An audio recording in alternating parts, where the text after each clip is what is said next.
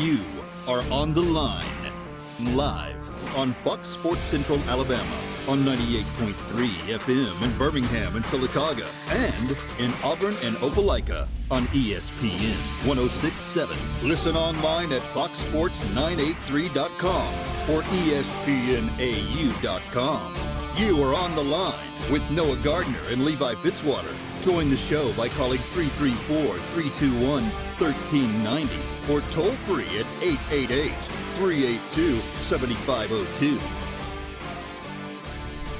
You're on the line with Noah Gardner and Levi Fitzwater on ESPN 1067 and on Fox Sports Central Alabama on your Thursday afternoon, joined by Lance Dahl.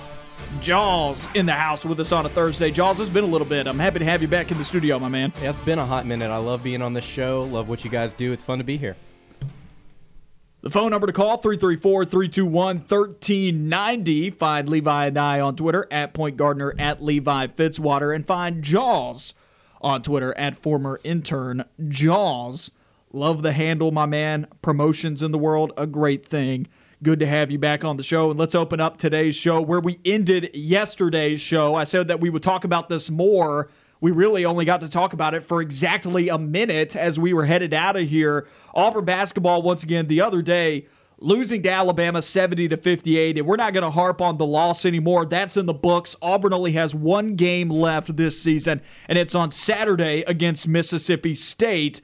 I already want to start wrapping up this year, as do probably a lot of Auburn basketball fans. They want to put this one in the rearview mirror and begin thinking about what could be the glory days coming up in the future with Jabari Smith and Trey Alexander coming to the plains and hopefully everybody coming back. Wink, wink, Sharife Cooper.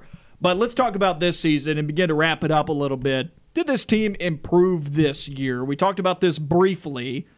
Did this team take steps forward as an overall unit rather than just individuals?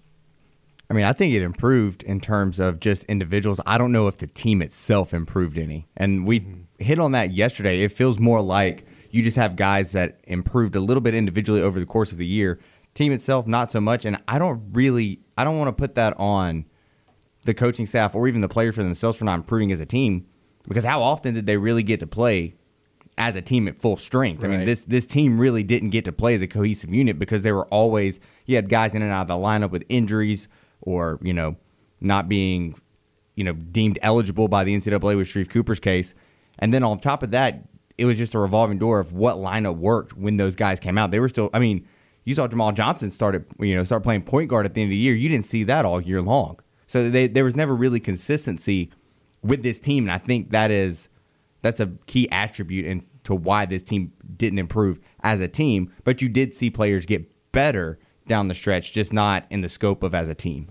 Yeah, I think for me, whenever I look back on this season, the, the one thing that I, that'll come to mind immediately is chemistry. This team never really got in a rhythm due to injuries and also Sharife Cooper not really being able to play uh, this season. We saw Powell, who was kind of getting into a rhythm at the starting point guard position. He got hurt, and then it was like, oh, where, where does Auburn turn as a unit? They couldn't really get things figured out. Then Sharife Cooper comes back. It's like, oh, Auburn's really good. Then all of a sudden, Auburn's not really able to do a whole lot offensively.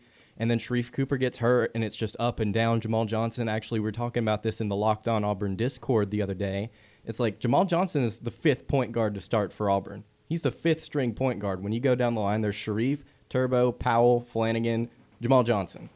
So obviously, this team has not really had the ability to develop a whole lot. Where's the send me on Bowers when you need one, Where, right? where is Sim when you need one, man? But but He's getting ready with war ready, my man. dude, I'm so hyped for that team. It's going to be incredible. But as far as like this year's team goes, they're so young. They were so young to begin the season. Obviously, they've got a little bit of experience under their belt. Flanigan, I would expect to be better heading into next season, even though we saw how drastically better he got this year. He was asked to do a lot. I feel like as individuals, guys like him, guys like JT Thor, Dylan Cardwell, they improved as the season went on, as individuals, this team got better, better, like as individuals, but as a team, as a cohesive unit, there was not a lot of chemistry, just not not a lot of team. That's what happens when you have a revolving door at point guard. It's hard to develop chemistry when you've had so many different lineups. Also, think that affects individual player development trajectory because when you miss significant time, like you did with Sharife Cooper twice this season, This is I'm, I'm counting this time period out with an injury as substantial missed playing time for Sharife Cooper. Mm-hmm. I doubt we see him on Saturday. And I was trending in the direction of that maybe he was going to play on Wednesday, or excuse me, on Tuesday. But now that Bruce Pearl said that he was nowhere near being ready on Tuesday, Levi, you said this yesterday. Why in the world would you push him to come out for the last game of the year that doesn't even really matter? I don't even know if I believe the players when they say that this game matters. I, mean, don't think it matters. It doesn't. I mean, the grants. I mean, if you want to go off of, let me just say, my my old basketball coach when I was in high school, he had a thing to say like, you never want to go off the court with a miss. And if you're thinking of the entire season as you practicing or you playing on the basketball court, yeah, you don't want to go off with a loss, but you also don't want to hurt, you know, one of the best players that that has been around at this university, especially the best player on the team this year. You don't want to get him hurt even worse. Just because he doesn't play doesn't mean Auburn will lose. I think Mississippi State's Yeah, the team true. that I would like to play if Sharife Cooper wasn't available. them or Vanderbilt. Like, I mean, I agree with that. I'd rather them play. I don't what- think I'd like to play Vanderbilt. And my reason for that, I think Vanderbilt has a lot that you would like offensively Yeah, more so than Mississippi State at the moment. I would say the same thing. I agree with that, but I'm just saying those are the two teams. Like, if you're gonna Yeah. have to pick a, if you're gonna have to pick a team, I'd play one of those two. I'd like to play Auburn if I was Auburn I mean, without Sharife hundred, Cooper. a hundred percent. Yeah, I'd rather play myself. I. There's just really no reason. It doesn't benefit anybody for Sharife Cooper to come out. His draft stock is pretty solidified. I mean, I don't think one game against Mississippi State is going to move the needle on him where he's at, either up or down for that matter. I mean, he'd have to come out and look abysmal, and even then, I think draft scouts would look at it and go, oh, "Dude's not 100." percent I, I, it just doesn't make sense to try to trot him out in this game for me. I've come around to the conclusion that Shreve Ch- Cooper's ability to, to shoot is not going to kill him in the NBA. Originally, early on, whenever I saw him, I Really? thought, I thought, you know, this is going to be the killer. Him not able, his ability to shoot is going to kill him in the NBA. Do you mean that by draft stock or once he's finally in the NBA, you don't think it'll kill him? Once he's finally in the NBA, I don't think it's going to kill him. Oh, I think it's going to stunt him. Uh, early. I think I think that, that he can get his shot fixed. I believe that that there are NBA coaches that can fix it. But as far as like as far as what's important for Auburn this Saturday moving forward, you got to think about like where this these players are at mentally. Like none of these guys are seniors. All these guys are coming back or transferring, one of the two. This game is irrelevant aside from the fact that you would just want to end on a positive note. So like Levi said, I don't really feel like there's a lot of importance to this game. You know, it's been rescheduled. But if you were going to play a team and you were going to get a win to finish the season, I would pick Mississippi State or Vanderbilt or Auburn. or over Vanderbilt, I would choose Mississippi State. I think this is the ideal team for Auburn to play this weekend if they want to end the season. Levi, as you said, on a life lesson, on a make. If they want to end this year on a make and beat the Bulldogs, I think this is the team to play once again. From a matchup perspective, I think Mississippi State's struggling just as much offensively, and their team's there. Auburn's missing two point guards, right? I want to go back to your point about Sharife Cooper to the NBA and whether or not he'll be hurt going to the next level without his jump shot. Sure, there are NBA coaches that can help him with his shot. I think there are coaches at Auburn that can help him with his shot. I'm not advocating for him to return. It'd be awesome if he returned because, well, we all know what's on the line next year if he does return and all the talent that's going to be around him and how good of a player he even was this year. I don't think we saw him tinkering with his jump shot at all this year. No. Because the regular season's not the place to do that. Because sometimes you can break it even more than it already is. And it, it and he was just trying for the first couple of games to probably get acclimated to the college game. After that, he only had about five games before, once again, he's sidelined by injury. So I don't think we really got to see Sharife Cooper tinker with his jump shot. If he were to return to Auburn next year, I think you see over the offseason maybe him working hardcore on that jump shot so that he's already got that in his arsenal when he goes to the NBA. Him returning another season, I don't believe will hurt his draft stock. Isaac Okoro obviously was a one and done, but Chuma Okeke was not, and Chuma Okeke still made it in the lottery as a sophomore. Sharife Cooper's skill set, if he sets college basketball on fire next year with a full season, Yeah. and Auburn gets to play in the NCAA tournament and they go far, I believe he will be one of the most attractive guard selections in next year's NBA draft. He already is this year. Now imagine if there's no longer a concern about his jump shot. And the reason why I think it can hurt him going into the NBA, I don't think he'll get it figured out quickly. I don't even know if he'll get his jump shot figured out this offseason if he were to return to Auburn. But Markelle Fultz is the guy I've been comparing Sharife Cooper to. And Markelle Fultz was almost written off as a bust. I think he was written off as a bust after his first two seasons in the NBA. Of course, he dealt with injuries as well mm-hmm. in the league, but his jump shot and his outside shooting ability was putrid. And it made people heavily criticize the Philadelphia 76ers, so much so that he was traded to Orlando. It something about the Magic unlocked his ability to score, and now he's a reputable or a decent jump shooter. But Sharife Cooper right now, he's a bad jump shooter, and I have no problems with calling it that. He is a bad jump shooter. I mean, In that, college, you should not be struggling this much at hitting a three. That's what it is. I mean, he is a bad jump shooter right now, and that is something that's correctable. You you compare it to Markelle Fultz, that's the best NBA comp you can have for Sharife Cooper. On top of that, I also think Sharife down the stretch has shown the inability to score against bigs down low. Oh, for sure. You saw it in Kentucky. You saw it in the Kentucky game. You saw it in the Baylor game. The undersized guard is not the guard you want attacking the rim always at the next level, especially if they can't score against those bigs. No.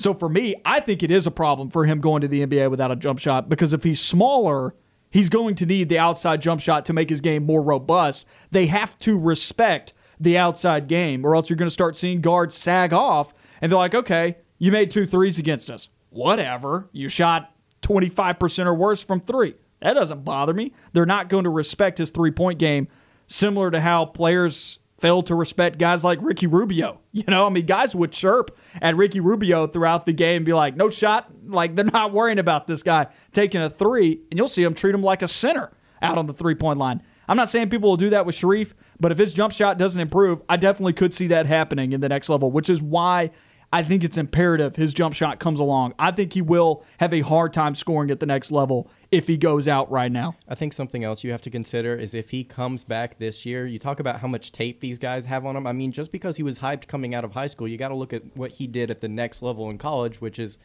not a, not a whole lot both offensively and and like shooting, both like just like create creating ability just abilities to score. Now he can create abilities for other people to score, but he's not been able to do a whole lot on his own. So if he comes back, gets some more tape, develops that shot, shows that he can score outside of just getting to the free throw line, I think that would help his draft stock. I don't think it's solidified. I think he can definitely improve. I mean, I think he can improve it. I just I not this year, of course. I, yeah. I think Lance is saying if no, he no, returns, no. he can improve if it. He yeah, yeah. If he if he returns, he can definitely improve it. He could also hurt it because NBA is they they are ageist. They they see someone who is 19 instead of 18 or 20 instead of 19, they get all upset and been out of shape about it. I don't think him as a sophomore would boot him out of the lottery. I think it could prevent him from increasing his draft stock inside the top seven Oh, I agree with that. Yeah, I can see that. I could see so where that might be the offset for his skills improving so much, but it could weigh him down that he is another year older. I would agree with that statement. It's just that's just how the NBA views players. Unfortunately, yep. they see them that the one year difference between a freshman and a sophomore now with the NBA draft. It's it's staggering to think that, but a lot of the times when you get older with guys with especially with Sharife Cooper's what his game is. He doesn't have an outside shot right now. He's not going to age gracefully in the NBA unless he develops that. You see that guys like Ray Allen can stick around in the league forever because they can just hang outside and shoot threes. When and you see it with Russell Westbrook where he started to kind of go on a decline because his game was attack, get to the rim. He didn't really have an outside jump shot. Same with Derrick Rose, attack, get to the rim, out athleticize everybody else. Didn't have a jump shot early on his career. He got hurt doing that too. Yeah, and he got hurt doing that, and that's something that you you can also worry with about Sharife Cooper. Coming back. I was about to make that point is you said his draft stock could get hurt by coming back because of the ageist out there, but he could also I get think, hurt. right. And that could hurt his draft stock as well, especially if he suffers an injury to a knee or to an ankle or, or something that sidelines him for more than just a few games. It could sideline him for months, you know, could end his season. That would be hugely detrimental to his draft stock. I mean, that could plummet him to the bottom of the first round. I mean, it could, boot, it could, boot, him to the second round if, if it's a if it's happen. a nasty, nasty, like if it's something that they are super concerned about. Modern medicine has came such a long way. I don't think that would happen, but I do think it could drop him out of the lottery into um, the late first round. Which might even be better for him. It might be better for him to drop out of the lottery in the long term. Because then he's going to a team where his passing will be it, it will be more efficient because he's got better scores around him. So I, I do agree with that. It might be better for him, a better situation for Sharife coming into it. Even if he comes back next year and doesn't get injured and his draft stock takes a little bit of a hit, it still might be the best case scenario for Sharife Cooper because just to go off that point, he might be passing to better guys and it might Yeah. just help him out as an NBA player. Maybe not necessarily for him and getting in the lottery and all that national Some of those teams towards the back end of the lottery, they're only one piece away from being a playoff team. They've already got some guys that are just missing one or two things, Yep. and that's what they go after with that lottery selection. So I agree with everything you're saying there. It could benefit him to coming back from a draft stock perspective, even maybe taking a dip. Not fun to lose some of that money that he'll be missing out on, but from a situation and maybe a longevity perspective, he won't be put into a Collin Sexton like situation in Cleveland where he has to do everything. Now that's worked out for Collin Sexton, but I think Collin Sexton's a little bit more of your ideal guard right now in today's NBA, and he is flourishing at the moment. Mm-hmm. That ex Alabama product. We'll be back with more of On the Line on the other side of this break here on ESPN 1067 and on Fox Sports Central Alabama.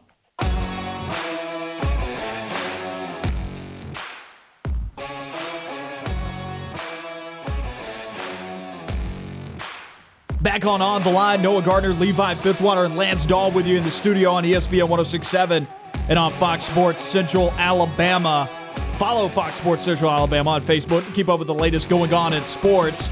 On the Line, The Drive with Bill Cameron, analysis, news, and more, all on Fox Sports Central Alabama, on foxsports983.com, and on Facebook. That's foxsports983.com.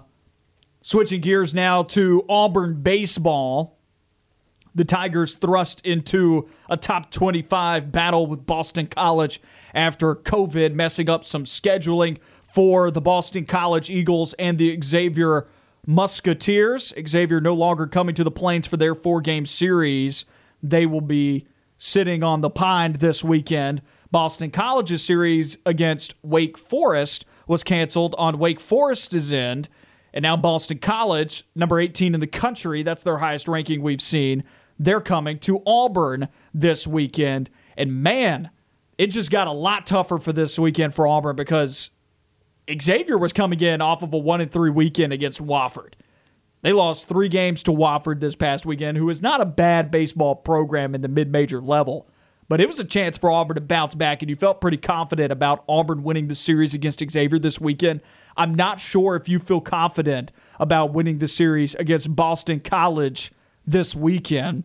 Tough switch for Auburn in this three game series. That will be Friday, Saturday, Sunday. Friday game at 5 p.m., Saturday at 3, and then Sunday at 2. The only one of those games broadcasted where you can actually watch it is on SEC Network Plus on Sunday. Once again, that a 2 p.m. game. Auburn hosting Boston College once again, the 18th ranked Eagles, who are six and one overall, almost at eight and one. They're six and one overall. Alabama's eight and one after beating Troy yesterday, nine and one. Boston College swept Charleston Southern in their season opening series back at February 20th. They beat Charleston Southern 12 to 4, 12 to 1, and 10 to 2. And then in an upset this previous weekend, they took down 11th ranked Duke in two out of three games against the Blue Devils, who are once again ranked 11th in the country. Beat them 10 to 6 on Friday, lost 3 to 10 on Saturday, and then in the rubber game, they won 5 to 2, shutting down the Blue Devils on Sunday.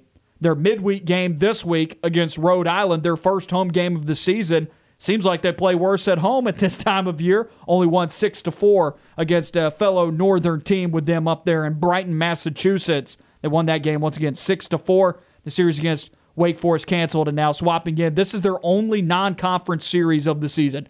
All of their other games are against ACC opponents, And outside of just the one hitters here and there scattered throughout. other than the Yeah. Charleston Southern. Yeah, I well. would say that. Yeah, they'll play a couple of non-conference games, just no series, just a couple of games to get right. The one thing I'm looking forward to in this game, or there's actually a few things I'm looking forward to. One, the obvious one, this is a great chance for Auburn to kind of showcase what they are. If you win, if you win this series this weekend, you're looking good moving forward. You got confidence. You just beat a top 25 team, and a little bit even more than that, a team that just beat Duke, who is regarded as a good bas- as a good baseball team this year, And then I'm looking at it from that stat perspective. If I'm reading this correctly, you've got Boston College, who their opponents' ERA is 740 right now, which is not good. But Boston College did it to them, right? Yeah, that's that's and then I'm not taking a whole lot about opponent ERA for Boston College into account right now because they did it to Duke. Boston Yeah. College has played better competition at this point than I would say Auburn has because Duke is a top 12 team and Auburn has yet to face a team of top 12 caliber at the moment. Well, just looking at Auburn's schedule, the one top 25 team they did get to play took them to extra innings, but they lost. They lost to Oklahoma. Just looking at both of these these team schedules, And Oklahoma is newly into the top 25 Right. after this previous weekend. after beating Auburn. Auburn's not had to play a difficult opponent yet, and to see Boston College go on the road and take a 2-1 uh, series win over 11th ranked Duke, that's impressive. I wouldn't say that Auburn's yet to play a difficult opponent because I think the Round Rock Classic was a humongous challenge for Auburn, but I don't think they've played a team of this caliber yet. I have a lot of respect for Boston College and what they've got going on right now. At the plate, batting 296 as a team. They've got four guys consistently in that starting lineup that are batting above 300 right now. Sal Frelick at 469. He's got a home run, four doubles, 15 hits for the team. He's leading them across all of those offensive categories, a 500 on base percentage. Then you got Luke Gold batting 379, Jack Cunningham 360, Dante Baldelli, which is an awesome name, Baldelli. I feel like that could be the name of an awesome sandwich shop. like a sports themed sandwich Baldelli. shop. Dante Baldelli. Ball Deli Or, subs. or Dante Baldelli's, the sandwich shop, or something like that. I don't know, but we'll, we'll move on. That that if that doesn't sound like a northern name, I, I don't know what does. I wonder if Brad Larondo and him would like to get together and crush a chicken parm. That's right. how to trademark someone else's name. pitching wise for Boston College. Not as good, but still some solid numbers. Team 363 ERA. It's being weighed down heavily right now by the appearances of Joe Mancini, who's got a 15.43 ERA, and then Michael Marzoni, who's got a 27 ERA. So less than optimal appearances for them that has jacked up those ERAs. So the team ERA a little skewed. But in terms of guys who are making regular appearances at the moment, guys who have started in games for them, Emmett Sheehan, 1.5 ERA. Joey Walsh, 3.52. A couple of other guys who have started a little bit higher, Mason Pelio at 6, and then a 7.71 with Joe Vetrano. So I like Auburn's odds against what their starting rotation looks like a little bit right now. This could be the weekend where Auburn finds its bats. But in terms of bullpen relief right now, three guys with two appearances for them out of the bullpen all have a zero ERA. well, I'm Five total guys with a zero ERA on this on the staff entirely. So was- Boston College is, is they've got some guys who can come out of the pen to help them out. Maybe the starter's not as impressive, but if you want to look back at that Oklahoma game this past Friday in the Round Rock Classic, what happened? Auburn jumped out all over Oklahoma's Friday guy Wyatt Olds, bounced him out, and then what happened from there on? Auburn went on a ten inning streak of not getting a run. you can't do that. Closed It- out from that moment on by the OU bullpen. if you do that this weekend, you're going to be in trouble. With this Boston College team, if you do that this weekend, you're going to be in trouble. I was looking something up about the Boston College pitching, how you're talking about um, it was weighed down by a couple of bad, you know, pitching performances. They give up 10 to Duke, or they give up 6 to Duke and then 10 the next game. That's going to weigh you down. But Duke also, Duke's hitting 303 right now. Their batting average is 303. So it's not, I think that the Boston College pitching rotation is a little bit better than maybe the stats might indicate, just because you got to think they play Duke, who is a good hitting baseball team right now, and you have that ten run game that they gave up and that six run game they give up, which they still won because Boston College can play it in runs. So that's kind of a scouting report there on Boston College. What I'm taking away from some of the numbers, obviously, none of us in this studio, and I don't think, I don't know how many people in the Auburn, Alabama area or in the state of Alabama, period, have taken the time to watch some Boston College baseball. But credit to you if you did. But just looking at the numbers right now, it looks like Auburn's going to receive a challenge on both ends, at the plate and out in the field and on the mound, which that's where Auburn was challenged greatly in multiple areas this previous weekend at Round Rock Classic. Richard Fitts got shelled on Saturday. I thought Greenhill had a good outing before he had to leave the game with injury. I want to see if he can finally get some longevity on a Friday. On Sunday, Auburn did well. I think Auburn, from a hitting standpoint this weekend, despite the fact that they scored six runs and hit the ball against Baylor, For me, it took too long for them to finally start plating runs. You can't take a 10 inning stretch between that Oklahoma and Baylor game and expect to win both ball games with certainty, right? You're going to at least lose one of them. And Auburn ended up losing both of them. Of course, you also can't give up 12 runs in that Baylor game either. So that's where it comes in the point that I said that Auburn has been challenged on both fronts, on the mound and at the plate. I'm challenging Auburn with this pitching staff that Levi you're looking at. You got to have consistency at the plate this weekend if you're going to win. None of those 10 inning stretches or, or even seven inning stretches where you don't play to run. Like you can't you can't be that dry for that long. You can't have a drought like that and expect to win a series. It can lose you a series. It, it really can. I mean, it, it We've really already can. seen it happen. Yeah, we saw it happen this weekend. We saw what happens when you're inconsistently hitting. You're not going to win baseball games. This is the weekend. I know we said this last weekend too, but we're going to learn a lot about Auburn this weekend, how they bounce back. Well, I think we're going to learn a lot about their development trajectory this weekend. Are they improving? Are they improving, and how do they handle the adversity? Because you saw what happened. Amen. You saw what happened this past weekend. They They didn't get folded like a piece of paper. they blow that lead against Oklahoma, and then just get ran out by Baylor. They come back, they have a good showing against A and M, and win that game. But you're a little disappointed. You're, I mean, if you're Auburn baseball, you're disappointed in how you finished out the Round Rock Classic. How you went, I and you had you're one and two. pleased with how you finished it out Oh, because you won I'm- on Sunday. I think yeah, I you're. I think you're upset with how you started it because you blew an You're, opportunity. you're disappointed of what you did overall. You're overall, you're disappointed. How do you respond to that? I'm ready to see that this weekend. Good sign that they bounce back against A&M, though, when you're talking about Yeah. adversity. It would have been easy for them, like I said, to have been folded like a piece of paper by SEC foe A&M, but it gives you confidence that they can move forward off of that. We'll move forward with more of On the Line on the other side of this break. Justin Ferguson of the Auburn Observer coming up. Stay on the line. More of the show when we come back.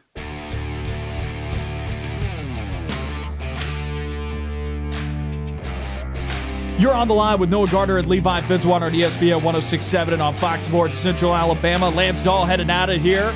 Appreciate him joining us on the show this afternoon. But replacing him and joining us on the phone lines, we got Justin Ferguson of the Auburn Observer with us. Justin, how you doing today, my man?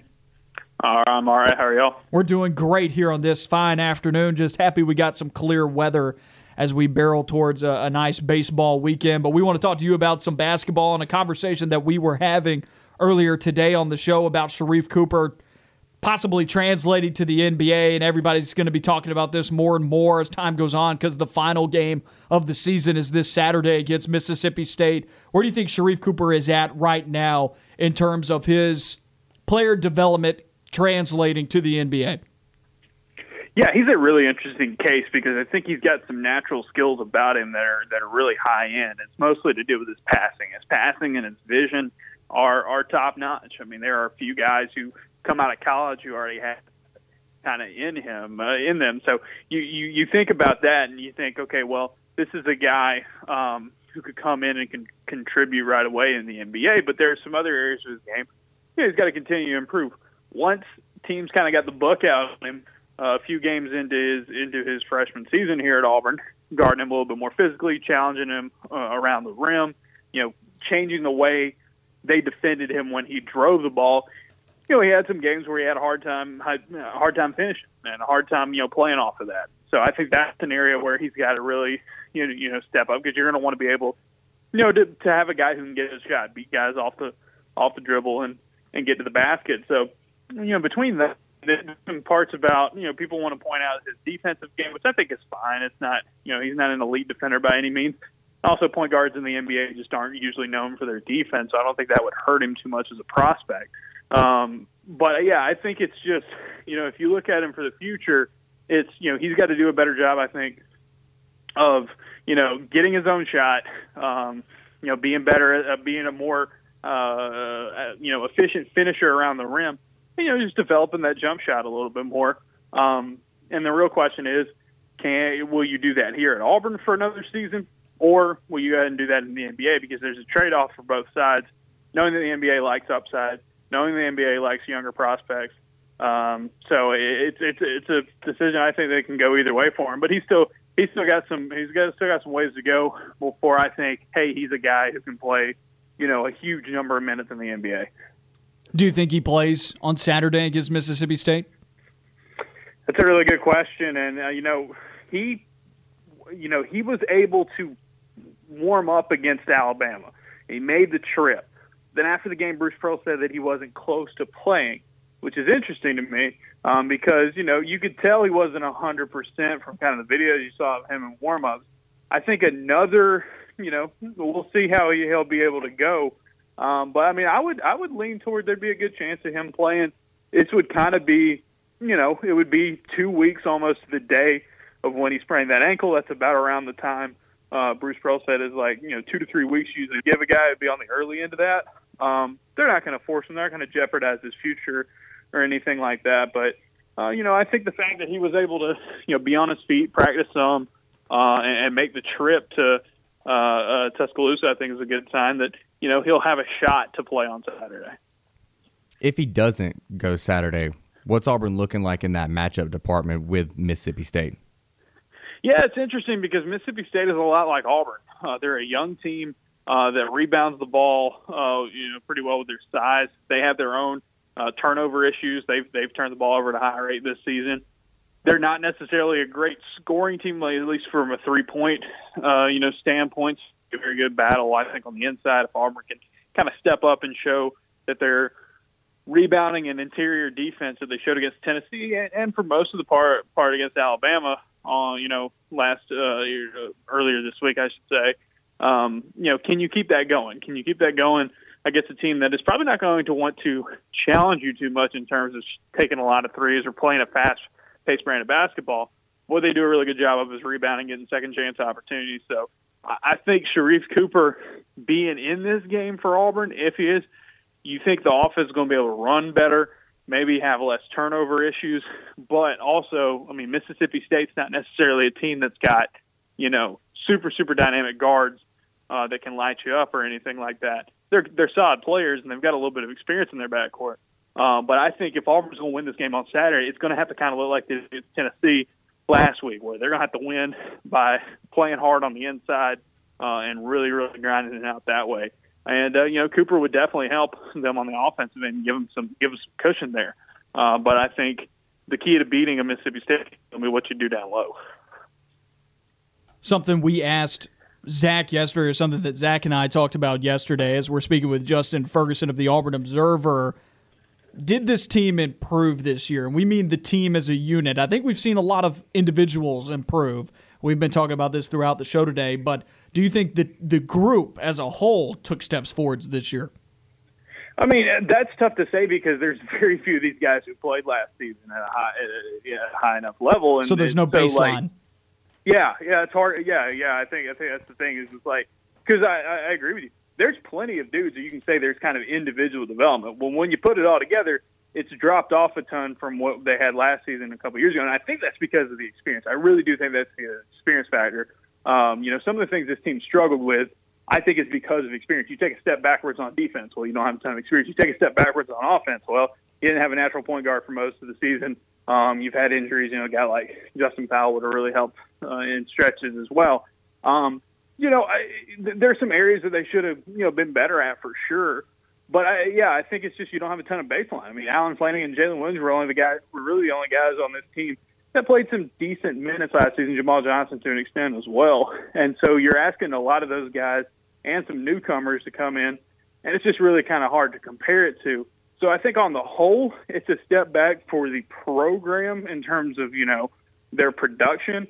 Um, but I mean, this is the youngest team in college basketball. It's, it's really hard to kind of say, you know, what they could have been, um, you know, compared to last season, just because there's not a whole lot to go off of.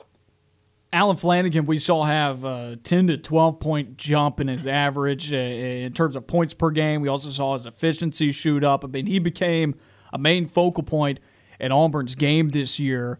Do you see any other players on this roster this year that are freshmen that maybe take an Allen Flanigan like jump next year? Maybe it isn't 10 or 12 points that large because that's just wild, but just a, a, huge jump in development where they become a, a very effective basketball player next season. Well, I think the best candidate for that is JT Thor because I think JT Thor physically and talent wise has the potential to be a first round NBA draft pick, and I think Bruce Pearl and staff believes that as well. Just he's got some games part of his games he ha- has to get around and improve on. Um, he's got to become a better defensive player. I think he, you know, he's had had some times this season where he's kind of gotten lost on defense a little bit. The communication, knowing where to be, is something he's had to pick up on. And just remember, this guy's only is supposed to be a high school senior this year, so there's a really a huge amount of upside left in this guy. Um, but you know, we know he can get hot from deep. We know he can attack off the dribble and make make some plays. We know his length can create steals and blocks, and he can have some, you know, those kind of uh, pick six type of type of plays where uh, you know you, you you steal it or you block it and then you turn it into easy points for yourself on the other end. There's a lot of that to his game.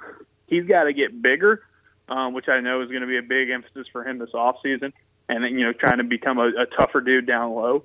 Um, but yeah, I think it's very similar to what we saw a few years back with Chuma Okeke, and where you know Chuma wasn't a starter, but he was a guy that played a good bit minutes as a freshman, and you looked at him and said, okay, if he can get his body in the right, you know, in the in the right spot where he needs to be, and he gets some more shots and he gets some more opportunities, he could blow up and be a star. And uh, I think I think JT Thor could be right in line for that. Switching over to Auburn football, a topic of conversation that we've had on the show this week when we were continuing our eight day depth chart series that we've been predicting over the last couple of weeks. We moved on to tight ends this week. How do you expect Auburn's tight ends to be used this season? Well, I would expect them to be used a good bit for a number of reasons. Number one, it's the it's track record. Boise State under Bryan Harsin had at least two uh, tight ends catch ten or more passes again, uh, ten or more passes in a season. Every year he was there as the head coach. Auburn has not had a, a tight end, a true natural tight end, catch that many passes in a season since CJ Uzomah. So there's an emphasis there that you know it, it, this offense is more built for that. They they they use a lot more two tight end sets. They use them a lot more as weapons in the passing game. I think that's going to be part of it. It's also a really really deep group. I mean, Auburn's got twice as many scholarship tight ends on their roster right now than running backs, which I don't think we would ever would have expected. That's where they're at right now. They've got a lot of experience. They can do a lot of different things. You know, a guy like JJ but a guy like Brandon Frazier you know, those are two guys that are very unique in what they can do um, and what they can bring to an offense. There's a lot of a lot of versatility, a lot of ability to mix and match there with this group. And the other thing to keep in mind is there's a lot of depth there. There's more experience at the tight end position than there at the wide receiver position. So I think to help those guys out at wide receiver, you're going to have to get the ball to your tight ends a little bit more because you cannot lean on your wide receivers quite as much probably as you've done in the last couple of years because of the experience you had there. So there's a lot of reasons why I think Auburn's tight ends could really put it all together this year. Um, and I think just because it's the new coaching staff and it's not the hey we're going to throw the ball to the tight end again, you know we're going to throw it more, we're going to throw it more to them that we heard over the last few years under Gus Malzahn. I think it's just a little bit different because you know there is a proven it has already happened kind of track record with the staff of that position. Justin, I got a quick phone one before we get out of here. Do you agree with Chris mm-hmm. Sims that Kellen Mond is a more consistent thrower than Trevor Lawrence? Man, where did you even get that, that that that idea from, Chris Sims? I'm like, I'm I'm I'm just floored by that one um, because you know a more consistent thrower. Like on what grounds? You look at the, you look at any number that tracks how good you are at throwing the football, and and Trevor Lawrence was widely better than than Kellen Mond. And you know, maybe Kellen Mond's better than we give him credit for because I think he just was very overrated early in his career at Texas A&M. Thought he had a better year last year and really helped A&M get to where they were. But man, I mean, you can just look at numbers and just say, hey, this is not even close. Uh, what kind of what kind of quarterback Kellen Mond is compared to a dude like Trevor Lawrence. Also, I hate to say this, but Kellen Mond's very check down Charlie, you know, like Alex, I, I, don't Alex know. Smith. it's Alex Smith 2.0. Yeah, I don't know if he stretches yep. the field like like a Trevor Lawrence can with his with his arm strength. I, am always stunned by stuff that Chris Sims puts out about quarterbacks. I'm like, dude, you played the position. What happened? Like, how do you evaluate QBs this way? Justin, I appreciate you hopping on with us. Tell everybody where they can find where you're at. Yeah, AuburnObserver.com. Six dollars a month or sixty dollars a year. You can subscribe and check out everything we got going on there. Had some depth chart projections of our own this week. Got a mailbag coming up tomorrow. Had a premium podcast just for our subscribers. So if you subscribe, you can get access to that where we talk a lot about football and, and this basketball, this final week of basketball season. Yeah, just check it all out. Uh, that all out. AuburnObserver.com. And uh, yeah, appreciate you guys having me on. Thank you, Justin. Hope you have a good evening. Absolutely, y'all too. That was Justin Ferguson of the Auburn Observer. Seriously, Chris Sims, what are you doing, man? I saw that tweet from Justin earlier, and I just I thought it was hilarious. Like I laughed out loud when I saw it. I'm trying to think of another quarterback that maybe he's got Kellen Mond confused with, but I can't. I don't know. Maybe he's confused. There's no other names that sound the same. Maybe he thinks maybe he thinks Kellen Mond is Trevor Lawrence. Maybe he's got those two backwards. That's wild. I'm always floored by some of his NFL quarterback rankings that he puts out. I'm not sure if it's him or somebody else that consistently ranks Tom Brady outside the top 10. Look, the guy may not look physically like where he used to be. He's still playing great. He just won another Super Bowl. Nah, he's overrated. Get off my lawn, right? Like he's not overrated. No, not at all. I mean, uh, you you can't put Tom Brady outside of the top ten unless unless something happens. Unless Father Time finally catches up with him. Even if it does, like Peyton Manning won a Super Bowl because of intangible qualities and a great defense. Oh yeah, he played terribly that year. He played awful in terms of physical ability, but like you said. but said, there's still intangible qualities And mental. mentally and leadership. pre-snap reads and stuff like that. Peyton Manning put them in positions to succeed. Defense won the championship. Omaha, Omaha. We'll be back with more of online on the other side of this break.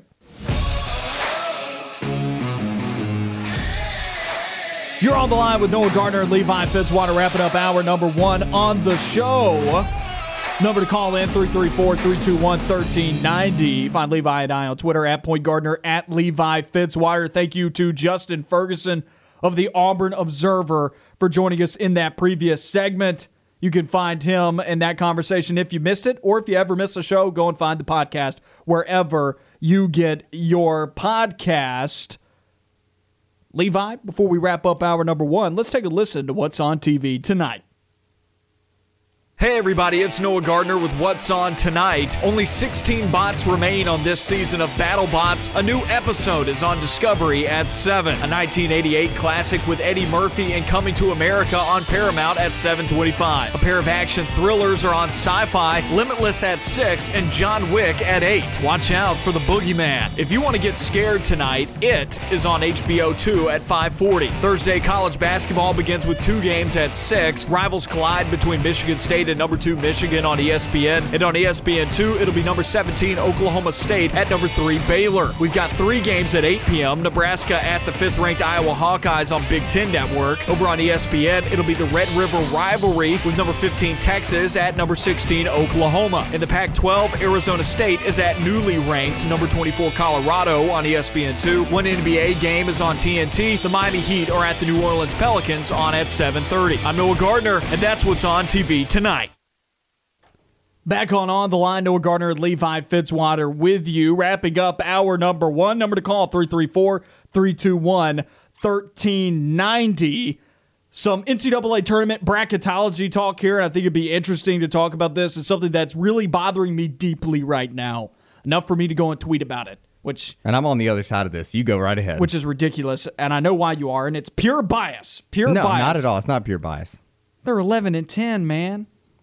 Yeah, but you look at it since the, their season started, they're two and two. Since their actual season started, they are two and two with two losses in overtime to two tournament teams. The team we're talking about right now, in terms of NCAA tournament bracketology, should Duke even be considered as a bubble team right now? And according to Joe Lunardi on ESPN, he's got them as a first four out, which is out of the tournament. But it's on the flight of seats that is right before being in the tournament. It's right outside of that last four in margin. And, and according to these bubble rankings here from Joe Lunardi, they're three teams out, four teams out from being in the tournament. I have such a problem with that because this Duke team is literally one game away from being 500. They're 11 and 10.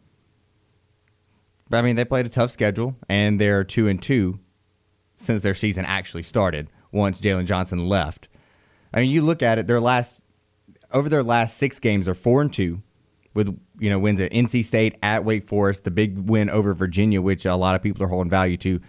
They really handled Syracuse, and then their next two games. Oh, by the way, they're against tournament teams in Louisville and at Georgia Tech, both of which went to overtime and could have went either way. So I can understand why they're not holding those back-to-back losses against Duke. And it's the it's the previous schedule for them. It's when Jalen Johnson was on the team and holding them back the entire way through. That was what the problem was with Duke. You look at it, they lose at Virginia Tech. They lost a close one at Pittsburgh. They lost to Louisville twice this year. They have beaten Georgia Tech, which is a tournament team. They have some good wins on the schedule, and even their losses ha- haven't been terrible outside of against Illinois, which, oh, by the way, Illinois just went and beat Michigan, who is perceived to be the third best team in the country, leaps and bounds above the rest of them outside of, you know, Baylor and Gonzaga. So I, I don't I don't hate it. I think if you're looking at it and you're looking at this bracketology, look at the last four in. Drake, Duke's better than them. Xavier, Duke's better than them. Boise State, Duke's better than them. They're a better team than all those outside of Michigan State because they already played them. And I'm and I'm not so certain that if You're more played, about the eye test right now. they're just a better basketball team, and I think their resume could put them into a tournament. I like them better than the other teams that are being considered around them. Seton Hall, St. Louis, Utah State. Duke's better, has a better resume than those guys. Next four out, they beat Syracuse, better than SMU, better than Memphis, better than Ole Miss. I don't think they're better than Ole Miss right now. And my, and my reasoning for that is look at Duke over the last two games. Yes, they got hot and won three games in a row after being putrid across the entire season What's- by, Bo- what- by what Duke season? standards. What season? Uh, you know what I'm talking Their about. season start. Their season started at that NC State game. That's simply not then. true. And I know what you're saying, and it's funny, but still, No, that's simply not true. I think it is because I think that if you're looking at this from a committee, that's the reason they have a committee is to take in what the team is right now and what the team is. And what that team is right now is a team that's two and two, just went on a two game losing streak, lost to Louisville and Georgia Tech, who may or may not be in the tournament. They lost to both of those teams. They the the only win that they can hang their hat on since your season began is against UVA, where they won by one.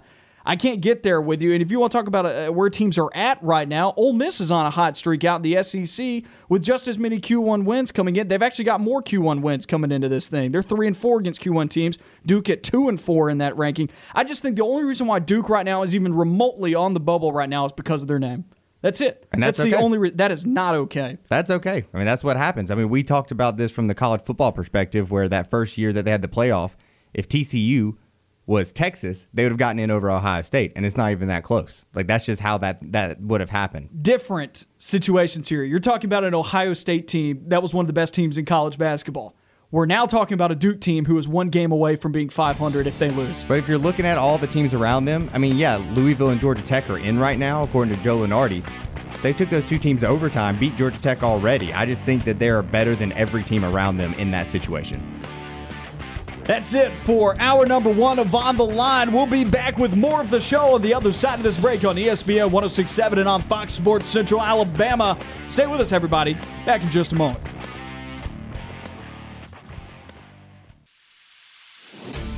You are on the line, live on Fox Sports Central Alabama on 98.3 FM in Birmingham and Sylacauga, and in Auburn and Opelika on ESPN 1067. Listen online at foxsports983.com or espnau.com. You are on the line with Noah Gardner and Levi Fitzwater. Join the show by calling 334 321 1390 or toll free at 888 382 7502. Hour number two of On the Line on ESPN 1067 and on Fox Sports Central Alabama. Noah Gardner and Levi Fitzwater with you on the line. Phone lines are open. Number to call 334 321 1390. Find Levi and I on Twitter at Point Gardner at Levi Fitzwater. And that's how we're starting off hour number two here. We've got a tweet. Stephen Kerr tweeting at us at Boyd Gardner at Levi Fitzwater. What do you what do y'all think will end up being our strongest defensive position group next year? Defensive back or linebacker? I could honestly make an argument either way, especially with our latest additions. And then eyes emoji. I think this is a great question. What could be Auburn's greatest or best position group next season on the defensive side of the football? I think that could also end up being Auburn's best position group across the entire team because I think right now when you're talking about when you're talking about experience and what's coming back on the defensive side of the football, it's vastly more experienced over there than it is on the offensive end. Yeah, and I think me and you both agree. You're also with- under the tutelage of Derek Mason. Of course. I mean, you have a great defensive tutor in Derek Mason. I think we're in the I think me and you are going to agree on this one. I think it's defensive backs and I think that comes from one the talent that you're presenting, two the the depth that you're presenting at that position and or that position group. I think you have way too many guys who are talented who can rotate in and play meaningful minutes. And I think that starts with the transfer from West Virginia that comes in here, Dreshun Miller. I think that is one of the I think that was what solidified it for me was because we were sitting there thinking this is a really good position group, probably the best that Auburn has. And then you bring in a guy like that who was on one of the top, if I mean the top passing defense in the country last year at West Virginia. Oh, by the way, they were playing in the Big 12. They were playing in the Big 12, which is notoriously known for, you know, passing the ball, throwing it all over the yard, and you still managed to trot out the top passing defense in the country. That's I, to me that is incredible. He was a part of it. He played meaningful minutes, a part of that. You bring a guy like that in, along with the talent that you already have going in there. I just think that it's, I think it's defensive backs, and I don't think it's, I don't think it's too close in my brain, and that's not a knock on any of the other defensive position groups. I just think this group is that talented. On the two that Steven points out on Twitter, he says linebackers, defensive backs, and he can make an argument either way for me, what I find to be interesting about this is both of these position groups were negatively affected this season by another position group. They were yep. both heavily affected by the defensive line. And I think the answer to this question hinges on what aspect of defensive line play they improve in. Do they improve more in pass rushing or do they improve more in run stopping? If they improve more in run stopping, the linebackers are going to look great. Yep. But if they can't get a pass rush, the defensive backs are going to be left out to dry. People are going to be like, why are we giving up these downfield throws? Why are we getting picked apart? It's not the defensive backs' You're fault. asking them to stay in coverage for, for so five long. to yeah. seven seconds. You know, like that's not normal. And that happened a lot this past year. So if pass rushing doesn't improve, defensive backs are going to be hurt more than the linebackers are, vice versa. I'm expecting I honestly don't know the answer to that question. Trying to think about which aspect of defensive line play Auburn will improve in, whether it be pass rushing or run stopping. Because I don't believe Auburn went into the offseason and added any players via transfer like Joko Willis and Eku Leota, guys that are going to play next year on the defensive line. They didn't bring those guys in for run stopping. They brought those guys in for pass rushing. So I don't know if Auburn actually improved their personnel anyway in terms of run stopping up front and being able to actually, you know, stifle the offensive line's push and allow your linebackers to go and fill gaps. Auburn was horrible at that last year. Just going back and watch the Texas A&M game. Very tough game to watch if you want to see a strong defensive effort against someone running the football. Auburn just got pushed around all game long. And moving to a three-man front, if Auburn does indeed do that, requires those defensive linemen to be even more disciplined – to be even stronger, to be even bigger, to be even better at run stopping to help those linebackers out. Of course, you have more linebackers to play with in the second level, but it's because you do have two inside linebackers now that can help you plug gaps. So the 3 4 actually find, especially in the NFL, to be an effective scheme against the run because if you don't have good guards, if you don't have uh, a good interior blocking, like if you if you're going to have a harder time running inside zone against three four teams that are good at it, of course. Now, if you're not good at it, then once again, it does it does require defensive linemen in the three four to be a little bit more disciplined. So it'll be interesting to see if Auburn takes steps forward with that because I don't know if Auburn Auburn didn't add any personnel on the defensive line this year or in recruiting that like helps them in the run stop. It's going to truly have to come from development at the hands of Nick Eason and Derek Mason to make those guys better at stopping the run. I think Auburn's pass rushing improves think they're going to find a way to generate that not only just from the linebackers off the edge with guys like Joko Willis coming in, but also Eku Leota coming in as well. I think helps Auburn out in that category. I also think it's easier to improve pass rushing than it is to improve run stopping. My basis on that is it's see ball, get ball, run into the backfield, get into the backfield. And I think there's guys that are more primed and ready to go and make those plays, like a Colby Wooden, like a Zykeivous Walker, who showed flashes of it last year. So I'm going to say the defensive backs are going to be Auburn's best position group because I think the defensive line takes more improvement in helping those guys out than maybe they help the linebackers out. I agree with that. I think they're going to get a better pass rush off than they're going to do run stopping the ball, which in turn is going to make the defensive backs look better. Also, all of the points you made though about the defensive backfield, I think they're easily the most talented position group from top to bottom on this football team. I just wanted to approach that from a different angle that a lot of people aren't considering, especially if we're talking about this discussion between linebackers and defensive backs. Both of those position groups, like I said, were hurt by the defensive line last year. Agreed. The defensive line, it, Auburn folded from the inside out last season. Offensive and defensive line were the two worst position groups on Auburn's football team last year, and they folded from the inside out. Both of those groups hurt their respective sides of the ball tremendously in everything that they were trying to do. Pass protection hurts Bo Nix. Run blocking, I felt like was fine, but Tank Bigsby also made that offensive line look a little bit better in terms of run blocking as well. Defensive line didn't stop the run very well up front, got pushed around. Got tired of seeing players like Tyrone Truesdale, who are huge, monstrous human beings, getting pushed off the TV frame because these offensive lines were just mauling them everywhere.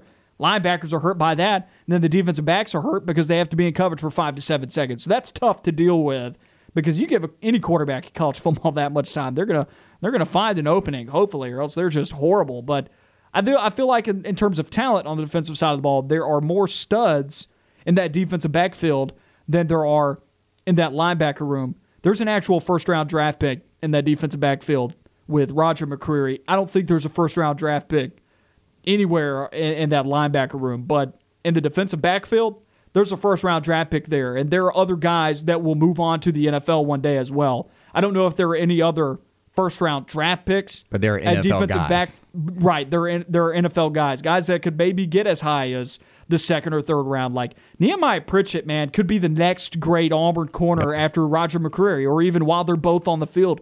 McCreary's like yards per target allowed outrageously low. It was at like two point nine. I think I got that stat off of college football film room. Forgive me if I'm incorrect on that, but I did see that on Twitter not that long ago, and that's that's outrageously low. That means you know he, he's a he's probably not getting targeted that much, but b like there's there's not a whole lot of yardage going on when when he is targeted, and he's forcing a lot of incompletions. Pritchett was really good towards the back end of last year, and then Jaylin Simpson. I don't know what his NFL trajectory looks like. I think he's probably the third best corner on the team right now. But then we're also not even talking about Dreshun Miller coming into the team, who is a beast, as you've already pointed out, and one of the better not better, the best secondary in all of college football statistically at West Virginia last year. And then we haven't even gotten to look at Marco Domio yet. I mean, there's there's just so. It's almost like there's just They're so, deep. There are so many bodies. The talent is there. It's They're deeper than the linebacker room, when you're yeah, and they are. In my opinion, I think they're more talented than the linebacker room. 100%. And that's a good point that you brought up because a lot of people don't consider that when they think of defensive backfield and guys in coverage that they are tethered to the defensive line. Defensive line's not getting pass rush. You're going to have to stay in coverage for too long, and good receivers are going to break off their route, and quarterbacks are going to find them. Football is the ultimate team game. And of course, every coach of any sport is going to say that their game is the ultimate team game. But in football, every single position group is tied together. Yep. Tethered, as you said. That's a great word. Football is tetherball, right? Like they are all tethered together because if one group's not doing their job on any given play, it has a chance. It, it puts it, it, it puts the whole play into question. I mean, there's the way I see it. I think of someone, a team like the Seattle Seahawks of you know the past few years, where they haven't been, they haven't had line help. They were struggling to run the ball for a few prior to the past like two years. They were struggling to run the football.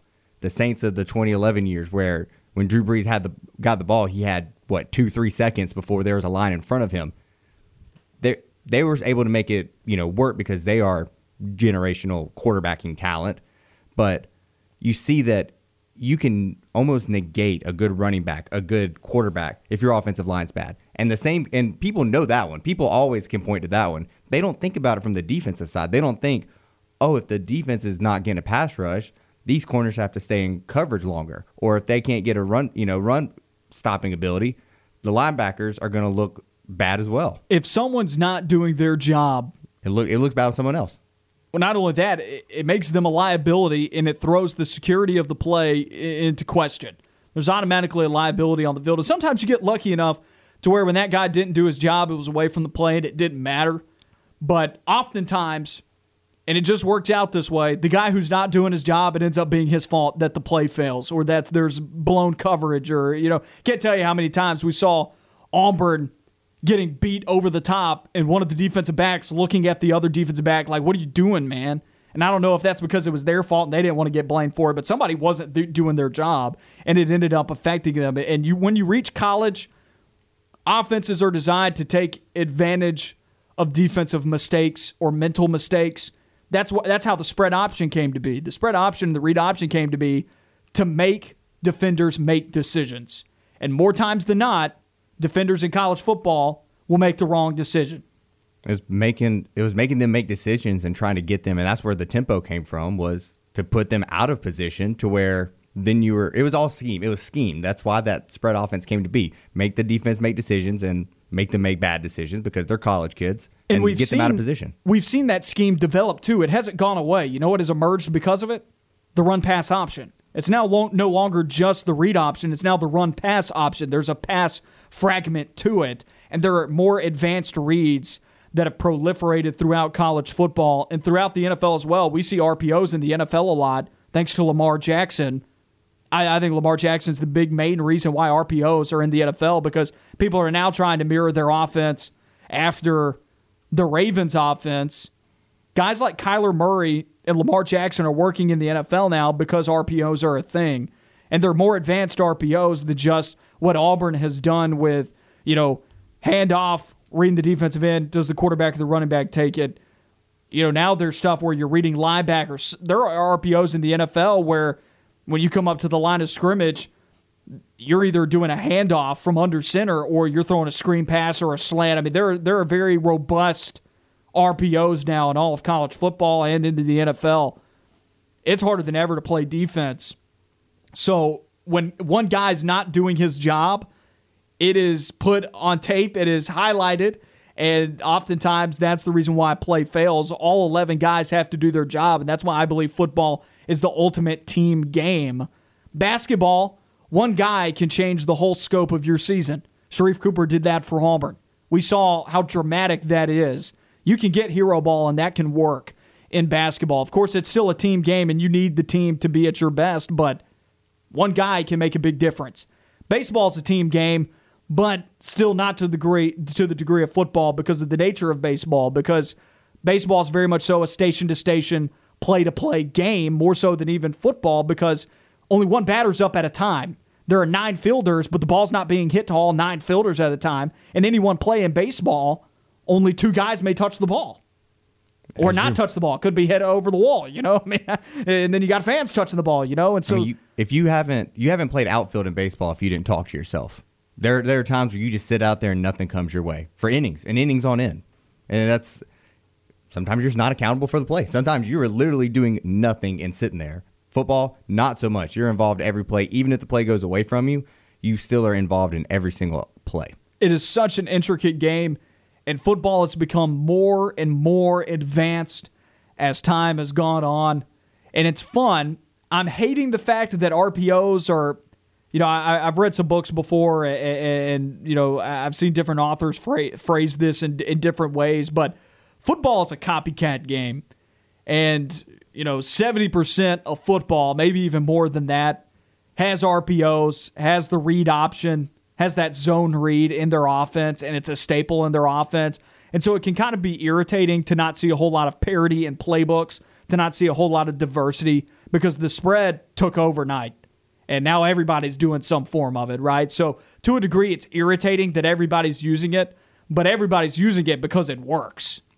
Yeah, I mean that's why. It, it, if it works, you're going to use it. it. It you hit it best. Copycat league. That's what it is. You see someone do it, you do it because you see that it's successful, and then something else is going to come along. Something else past this read option that we're seeing right now. It's going to come along. I don't know when. It's stubborn to reinvent the wheel. Why would you do it? You, I mean, you just don't. I mean, you if you see something that's working, do it. That's just that's how it is. Football is a game of plagiarism.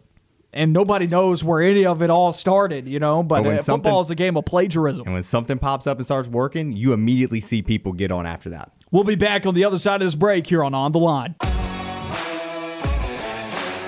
Back on On the Line, Noah Gardner and Levi Fitzwater with you on ESPN 1067 and on Fox Sports Central Alabama.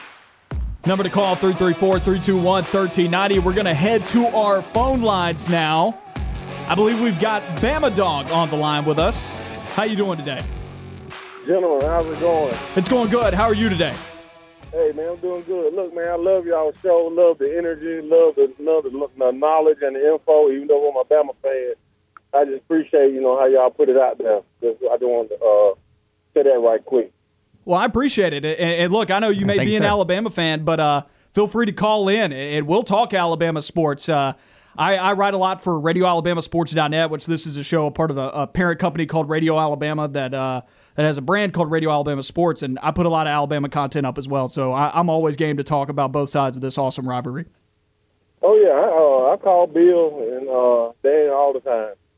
Well, that's great. We Yeah, appreciate I'm- you I'm- calling into us today. So what's on your mind? Hey, no problem. Look, so uh, I'm heading to work uh, last night, and I'm listening to one of the uh, one of the late shows on uh, ESPN. And so they go, uh, well, uh, you know how you do your little teaser, right? And they got to go put the teaser out there saying that, uh, well, this is a school that you, is, you usually know it for uh, football, but uh, now they're trying to turn it into a basketball school, you know. So me being a Bama fan, I'm automatically thinking, oh, okay. And then it's, they like, okay. Uh, well, also we will have that coach on next. Also, I'm like, oh, I'm gonna get to hear old Coach Oats, right? Man, they were, they were talking about Arkansas.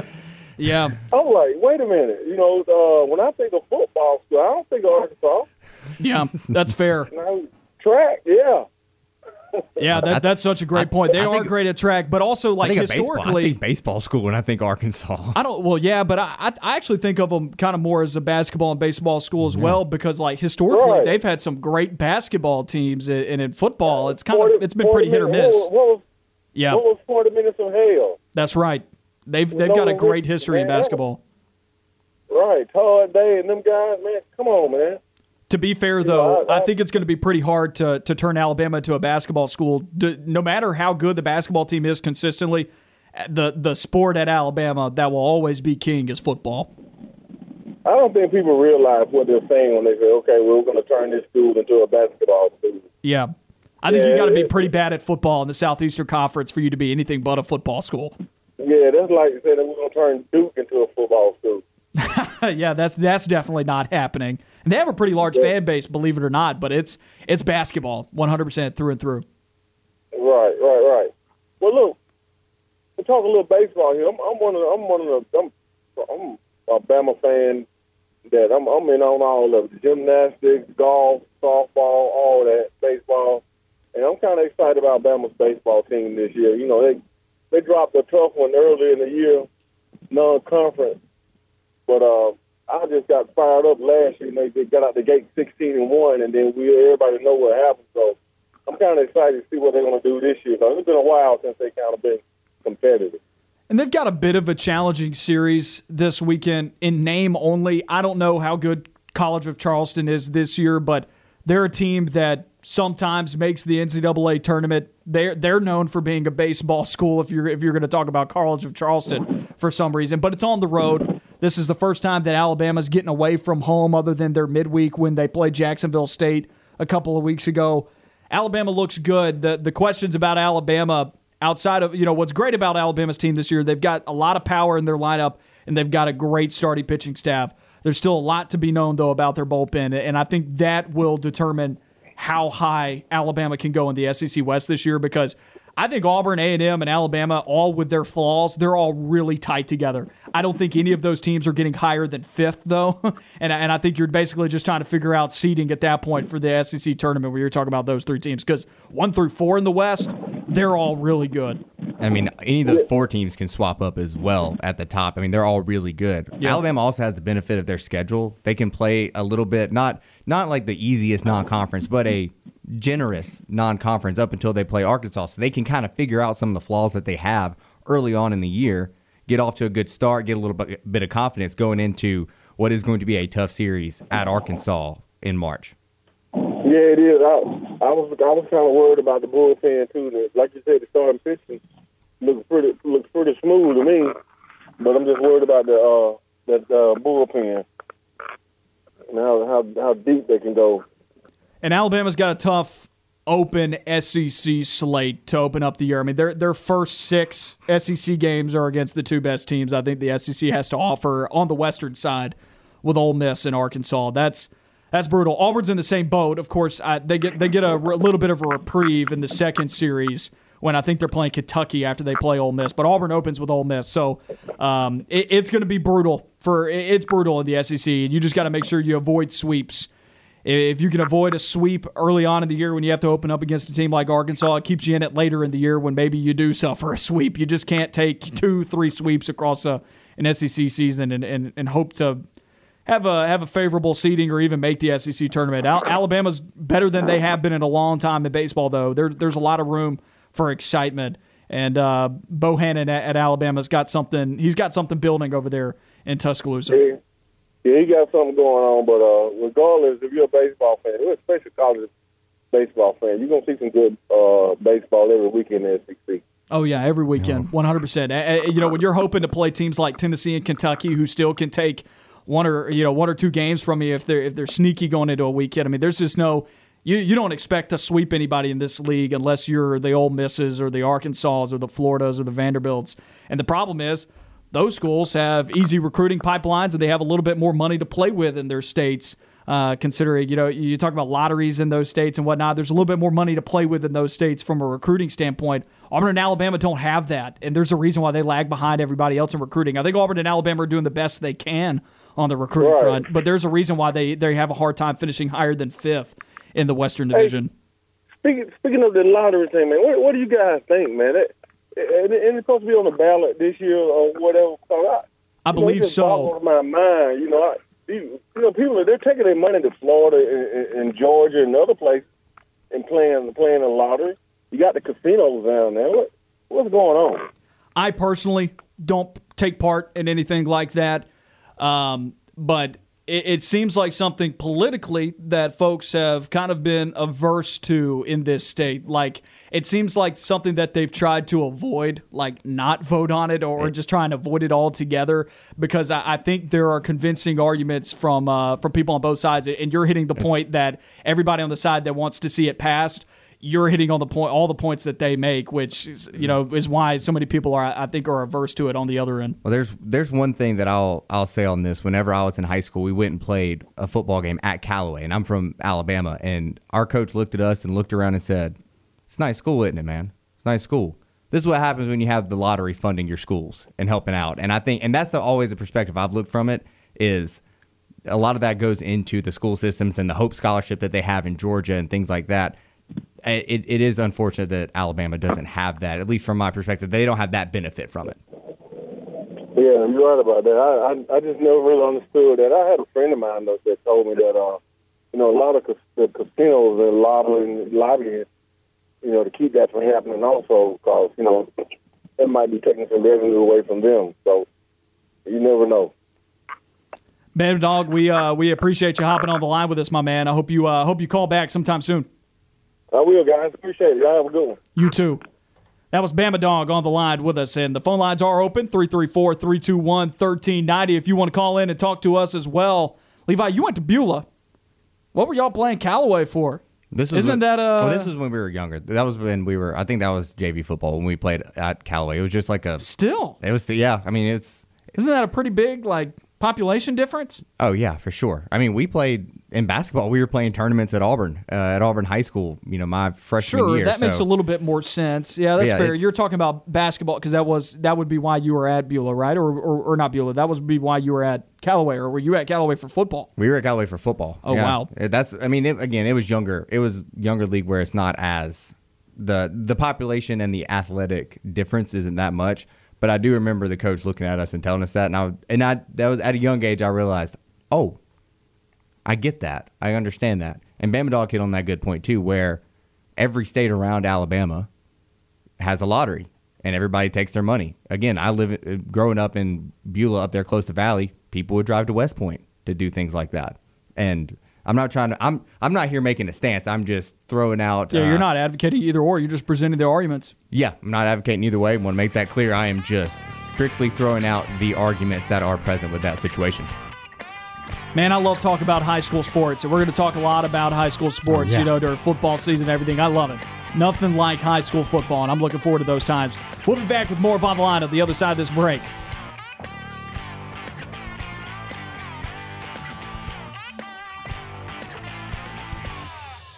Stay on the line. More of the show when we come back.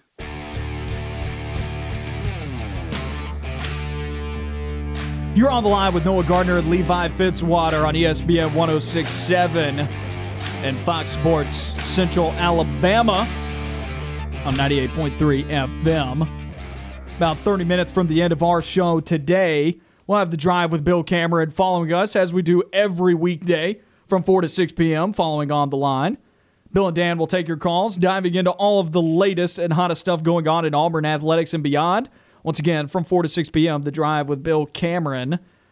I wonder if they'll talk any about women's basketball news that has happened today. Auburn moving on from Coach Flo. First time we've mentioned it today. Auburn deciding to, to get away from Coach Flo, who's been at the program for quite some time here, but there was some success midway through her tenure. She had Auburn in back to back tournament appearances as like an eight seed, but now things have gone pretty sideways at the end and a uh, winless SEC season this year for Auburn women's basketball. I mean, they dropped what their last 17 games, if I'm not mistaken, overall, and they definitely went winless in conference. It was something around those, around that, and it's, it's definitely. I, I don't want to make anything, but when you look at the SEC play throughout the tenure of Coach Flo, 48-96, it's understandable why Auburn made this move. If you're looking at that and you want to make some noise, and not even just the national scape, if you want to make it in conference play, if you're looking at the overall conference record that has been presented. They lost 17 straight. You are correct. Finished the thought- year I five and saw that. 19 overall. That means at one point in time you were five and two, Yep. and then you ended up five and nineteen. That is that's that's and you hard. hurt for the players in situations like this because there are seniors that put the jersey on for the last time. Unique Thompson. And for the last time, you went five and nineteen, and you lost seventeen straight. You couldn't go out on a make, as you said earlier in the show. You had to you had to remind everybody what you said. I thought it was wise words. So it's just uh, Levi sitting up and telling high school stories for t- I'm for, here to- for it. for today's show. Back when I played basketball, my coach used to always say, "Never You got a Letterman jacket? You never leave." I didn't actually buy one. Uh, I, I never actually wanted to buy one. It, so. it would have totally completed this whole high school reminiscing, Oh, I living in could- the good days. I could have just brought it in and put it on. Um, but yeah, so my old basketball coach used to say, "Don't leave the court on a miss." So if you're sitting there, if you're practicing free throws, say you set yourself, you're going to take 53 free throws before you leave. You miss your 50th, you don't stop there. You don't want to leave the court off of a miss, and that kind of can transpire into the season. You don't want if you think the whole season as practice, as the game or what have you, don't you don't want to leave on a miss. You want to leave on a make. You want to leave on a win. Even if you don't win, you want to leave you want to leave out on a high note some way somehow. Even if you don't get that win and 17 straight losses, that's not a win. And you and you it's hard to hold your head high when you leave or when you get out of that season dropping 17 straight going winless in conference play. this isn't a sport. I'm not going to, you know, I'm not going to sugarcoat it. Look, this is not a sport at Auburn that is um, that people get into that much. This is this is probably one of the the lower. End, this is on the lower end of the spectrum at Auburn in terms of fan attendance, in terms of fan interest. This is at the lower end of the spectrum. If Auburn's going to take the next step in women's basketball, first of all, look, eh, just being a realist here, folks aren't going to show up for the games unless you're putting a winning product on the floor. And even then, it's still an uphill battle, just being real.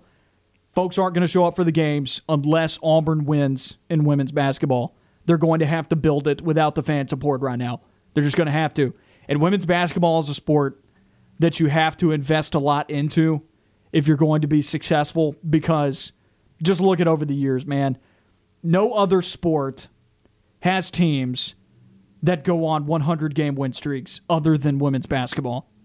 And it's a very top heavy game, and the most elite in women's basketball dominate everybody else, and nobody else really has a shot at winning a title. That's yeah, I mean that's how it's been. Uh, that's Which explains why Auburn went on a 17 game losing streak because the teams at the bottom, the teams that are bad, they are the worst and they get beat by everybody and they get they get beat handily. I mean, you can look at some of the results this year for Auburn.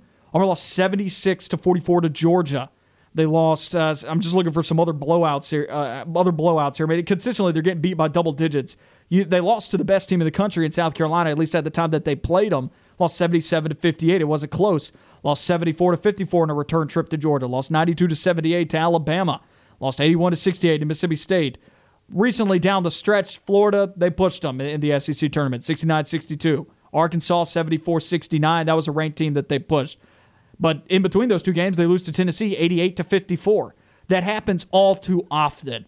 And Auburn didn't get blown out in every single game that they played this year, but it happens all too often in women's basketball that you see the top heavy teams in the country absolutely annihilating everyone else.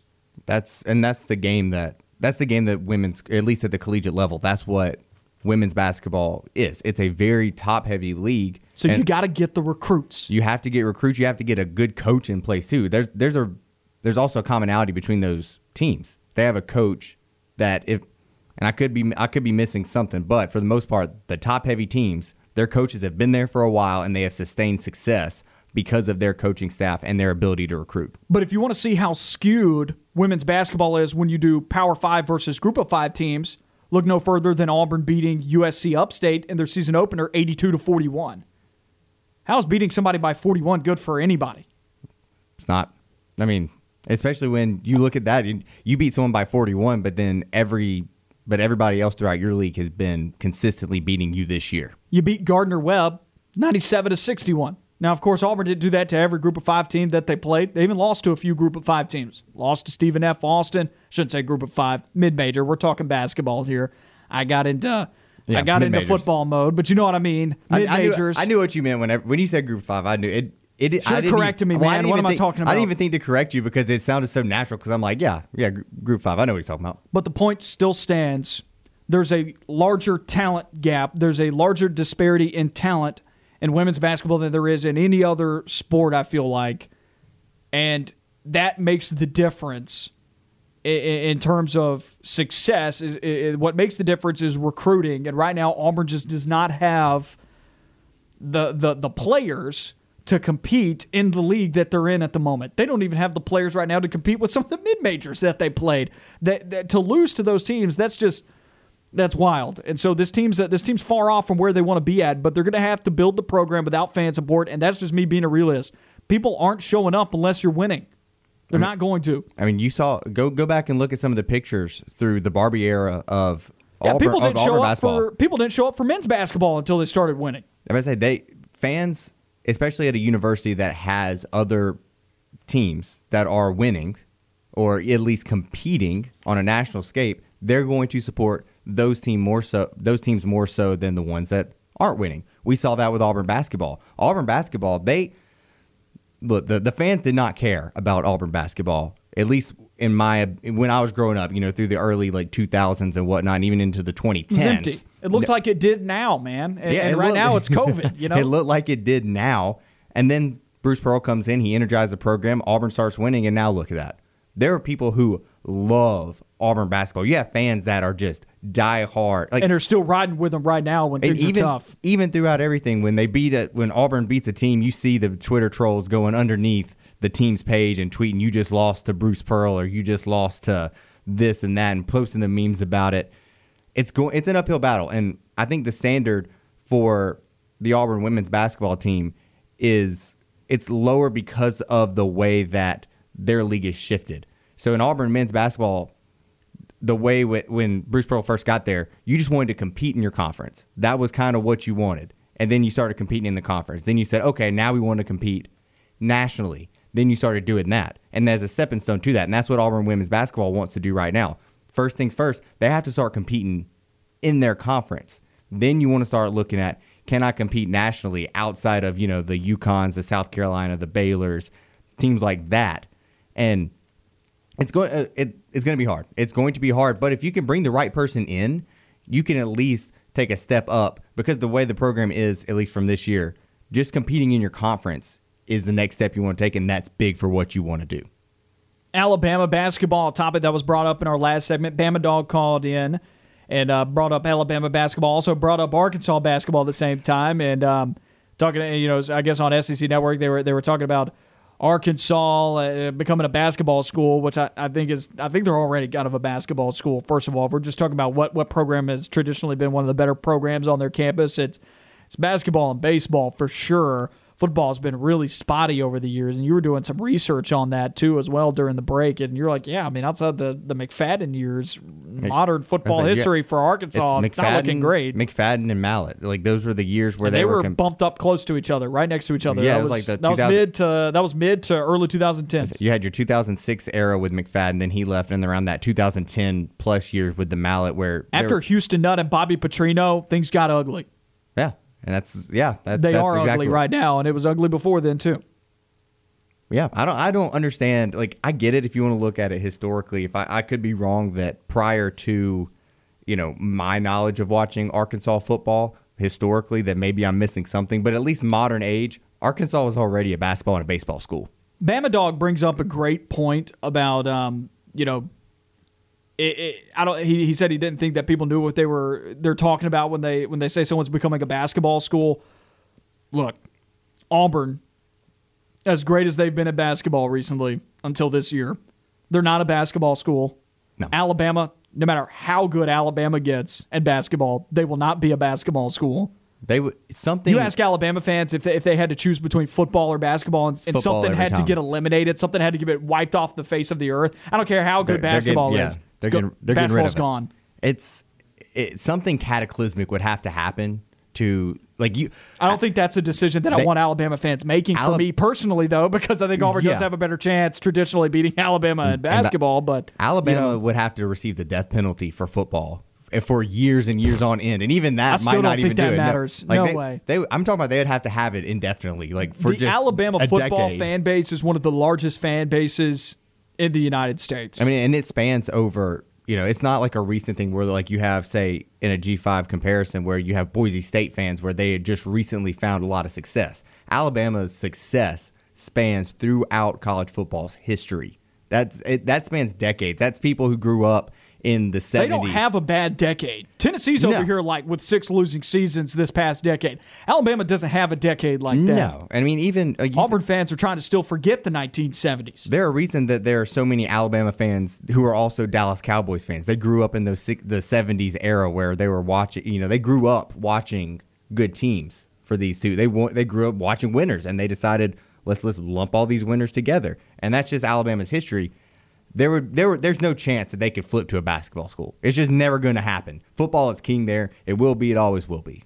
Auburn would have to be horrible at football consistently for them to become a basketball They would school. have to become Vanderbilt in their con- like they would have to become Vanderbilt consistently. Like I'm talking about, and this Right. would, this effect wouldn't. It would take a decade at least of Auburn playing at the level of Vanderbilt for them to shift to a basketball school, and then the basketball would still have to have continued success. and what it means to be a basketball school is that your fan base wants that sport, like wants to talk about that sport pretty much year round.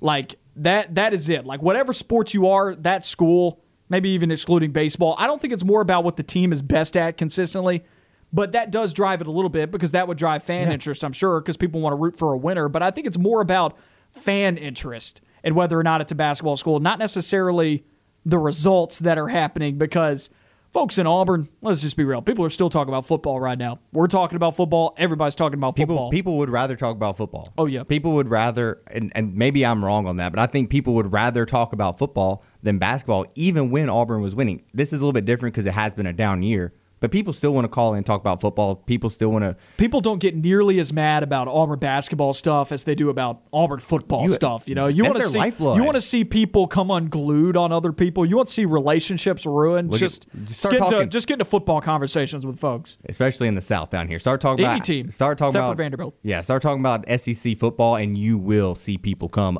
unglued, as you just said. Vanderbilt's the the person in the conversations like I I, I really don't care about sports that much. They're the smart guy. They're I- the, I don't care about sports. The smart They make guys it are- Yeah. known. So we we just like baseball. That's it.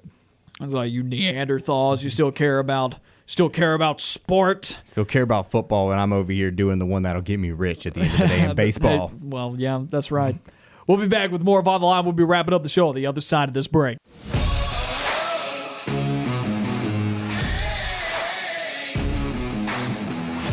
Wrapping up on the line here on ESPN 1067 and on Fox Sports Central Alabama. Noah Gardner and Levi Fitzwater with you on the show. Before we wrap up the show, let's take a listen to what's on TV tonight.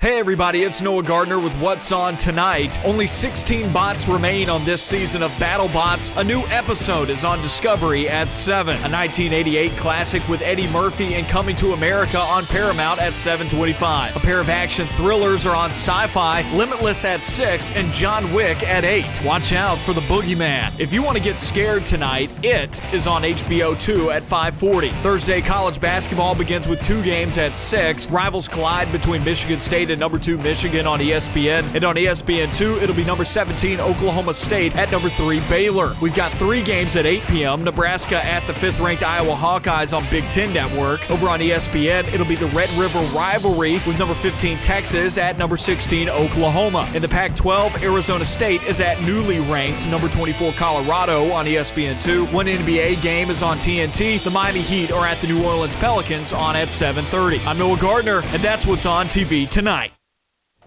We got about five minutes left in this afternoon's edition of On the Line. The Drive with Bill Cameron will be following us at the top of the hour at 4 p.m. as they do every weekday from 4 to 6. So make sure you check out Bill and Dan every weekday from 4 to 6 here on ESPN 1067 and on Fox Sports Central Alabama. We're going to wrap up the show here with some Auburn baseball conversation. We preview this Boston College series a bit, and we'll talk it a lot more tomorrow once we've got some probables and everything. Those, uh, I think we've got some probables today. I saw some game notes sent out earlier. I got that into my inbox on my email, but uh, we'll, we'll, talk more in depth that tomorrow. You know, when we've actually got you know baseball happening tomorrow, and we typically will reserve our Fridays for really breaking down some of these series. But I want to talk about this Auburn Boston College series from a more holistic sense, a top twenty-five matchup. It just depends on what polls you're looking at when it comes to baseball because there's like four or five, and your program on their website It's is going bet- choose the highest ranked poll for your team. So the one that benefits you the best. so right now, what I'm what I'm pretty much seeing is like 18 Boston College, 22 Auburn. That's kind of what you're looking at right now. And And then you look over at d1baseball.com and Auburn's not ranked in the top 25. I'm I would agree with that. I don't think Auburn's a top 25 baseball team right now. Maybe think- I'm being harsh. I think they have the talent to do so. It's just right now where it currently sits at what? What's today's date? March the 4th. At March the 4th at 3:53 Central Standard Time, I don't think Auburn is a top 25 team. Auburn left the Round Rock Classic, not a top 25 team for me. And D1Baseball.com is one of the best sources out there for baseball. We had Aaron Fitt on our show back uh, January, February ish. I think it was early February. We had him on the show talking some baseball with us, uh, kind of priming us for this Auburn baseball season. And I would agree with the fact that they they are not a top 25 team coming out of that Round Rock Classic because of the way they lost some of those games, the general inconsistency. I don't know really what Auburn's identity is at right now. But with that being said, Auburn could leave this weekend being a top 25 team. And, and, and I don't think Auburn's that far from being a top 25 team. I really don't. It could only be one week of improvement necessary and needed. And for them cleaning some stuff up against Boston College this weekend, for me to say, all right, they took two out of three. Auburn takes two out of three against Boston College this weekend. I'll be like, yeah, they're like 24, 25. I mean, that would be good. Yeah, if they can take 2 out of 3, I would think they're around. And it also depends on how they look in those games. Are they just absolutely dominant?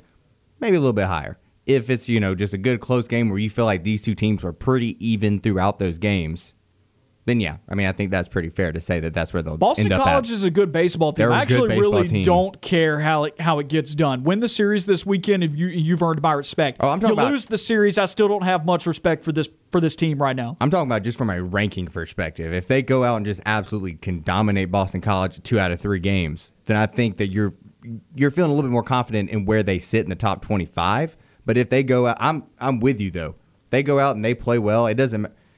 I don't You- care you if you extra- looked bad and you won two out You, of three games. you win in extras. You win in extras both games. Don't care if you get two wins this weekend. I'm impressed. That is a good Boston College team that you won the series over. I just want to know you can do it with consistency. So even if they look Mm-hmm. bad this weekend, that's still a box that they'll need to check moving forward into SEC play because Auburn doesn't play another good team in the non-conference schedule before they get to SEC play. But Auburn folks probably think I'm being really hard on Auburn baseball right now, but I credit Omaha and that run that year. They got hot.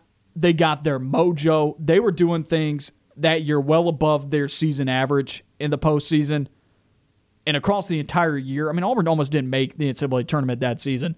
And then last year, Auburn was 13 and 5, playing a pretty bad non conference schedule. Got swept by UCF, lost a couple of midweek games that they shouldn't have lost. I'm, I'm, you know, even I thought they lost worse midweek games than Wofford because Wofford is a possible tournament team Wa- when it comes Wofford's down to it always- the end of the year. Wofford's the easy one to throw. Like Wofford, it's the Because it was name. the last game. It's the name. It's the name Wofford. The I name think it was their last game un- when everything shut down. I, I'm pretty sure that was. Also, just the name Wofford itself. It's the it's the name is how it sounds. It just doesn't sound intimidating. So people may think I'm being hard, but like more often than not, over the last couple of years, we've seen a more inconsistent brand of baseball with Auburn across the board. And, that's not to say they're a bad baseball team. I'm not. I'm just saying. I don't think super regional or Omaha is the norm yet for this team, or is even like the projection for this team yet. I think I think they're regional at best at the moment, and they've really got to trend upwards if they're going to do some damage this year eh, with a senior-laden team. But that does it for another edition of On the Line. We'll be back tomorrow, wrapping up your week on a Friday. The drive with Bill Cameron following us. We'll see you tomorrow, everybody. You know where to find us.